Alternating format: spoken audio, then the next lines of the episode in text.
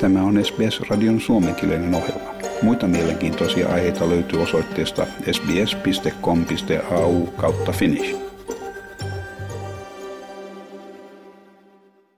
Täällä Helsinki ja Timo Uotila olemme saaneet Suomessa nauttia vaihtelevista säistä, mutta varsin lämmintäkin on ollut joskus tässä näinä päivinä.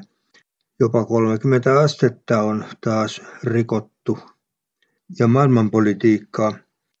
Venäjä iski ohjuksilla Odessan satamaan heti viljan kuljetussopimuksen solmimisen jälkeen. Ukrainassa sanotaan, että Putin sylkäisi YKta ja Turkkia päin. Ukraina kertoo aikovansa jatkaa viljavientiä iskusta huolimatta. Ukrainan presidentin Volodymyr Zelenskin mukaan isku osoittaa sen, että Venäjä yrittää löytää keinoja olla panematta juuri solmittua viljankuljetussopimusta täytäntöön.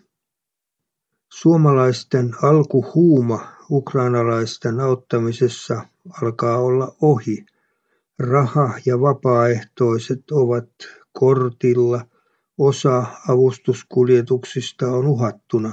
Suomalaiset lahjoittavat aiempaa vähemmän rahaa sodasta kärsivien ukrainalaisten auttamiseksi. Myös into vapaaehtoistyötä kohtaan on laskenut. Ilmiön epäillään liittyvän sodan pitkittymiseen. Ja länsi on kiristänyt Venäjän pakotteita, mutta sota ei näytä loppuvan.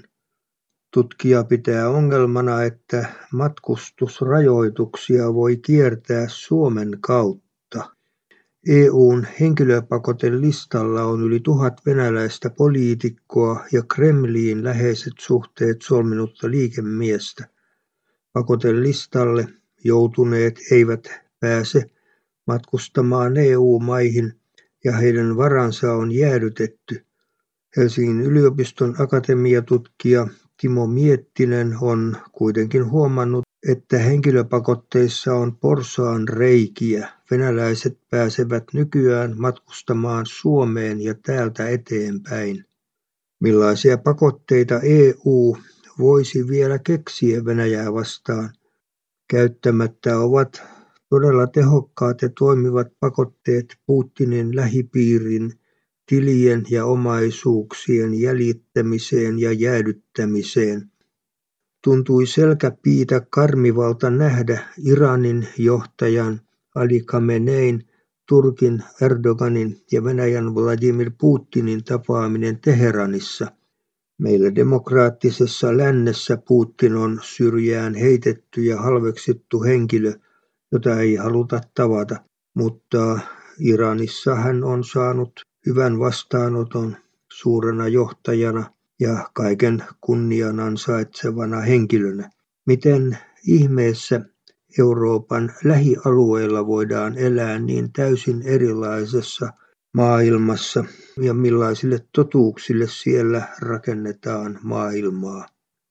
Ja Suomen ja Ruotsin kannalta on kammottavaa, että siellä pylvästelee NATO-valtio Turkin johtaja Erdogan – Miten ihmeessä me voimme olla varmoja siitä, ettei hän tee siellä Teheranissa Putinin kanssa sopimuksia siitä, ettei Suomea ja Ruotsia voida hyväksyä Naton jäseniksi? Miten presidentti Niinistö voi olla varma, ettei tällaisia välipuheita ole päätetty? Ja lännessä katsotaan pahalla, kun Intia hamstraa venäläistä öljyä. Kuitenkin Eurooppa on yhä Venäjän sotakassan vankin tukija. Ja sisäpolitiikkaa. Ministeri Aki Lindeen sanoo, että syksyn budjettiriihessä on saatava lisää rahaa terveydenhuoltoon. Sosiaali- ja terveydenhuoltoa piinaavaan hoitajapulaan etsitään erilaisia lääkkeitä. Yksi ratkaisuista on hoitajien palkkatason nostaminen ja taloutta. Ennen Ukrainan sotaa Suomi luotti liikaa Venäjän luotettavuuteen kauppakumppanina. Ja Fortumin romahduksen takana on Putin ja sinisilmäinen Suomi. Fortum-yhtiöstä on Ukrainan sodan myötä tullut varsinainen murheen kryyni Suomen valtiolle ja myös sijoittajille. Yhtiö nimittäin rakensi toimintansa sen varaan, että Suomen ja Venäjän suhteet kehittyvät jatkuvasti läheisemmiksi. Erityisissä vaikeuksissa on Saksa, joka meni vihreässä energiapolitiikassaan luopumaan ydinvoimasta. Samalla linjalla olivat Suomen vihreät, jotka lopettivat hallitusyhteistyönkin tuosta syystä. Nyt voimme sanoa, että oli luojan lykky, ettei Suomen hallitus mennyt noille linjoille.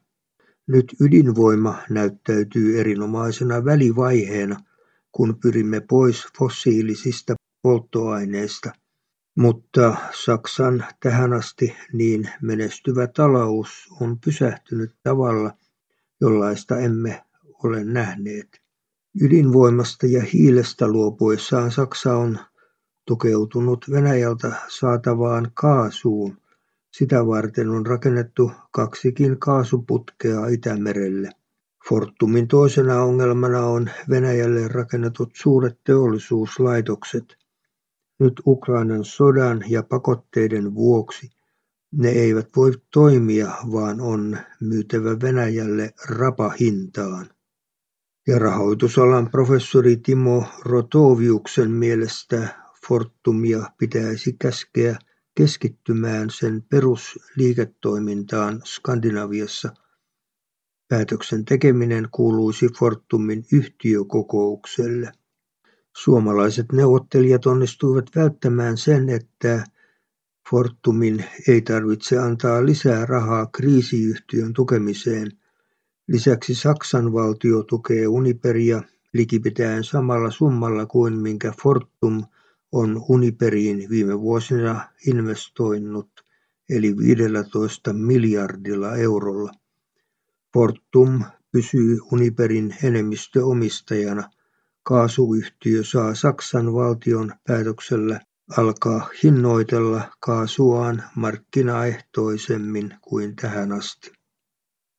Ja Euroopan keskuspankki EKP on nostanut korkoa enemmän kuin kymmeneen vuoteen, eli 0,5 prosenttiyksiköllä. Se tuottaa varmasti harmaita hiuksia asuntovelallisille ja kaikille muillekin velallisille. Ja hintojen nousu saa asuntosijoittajat miettimään vuokran korotusta. Ekonomisti uskoo malttiin. Voittaja on tavallinen vuokra-asunnon etsijä.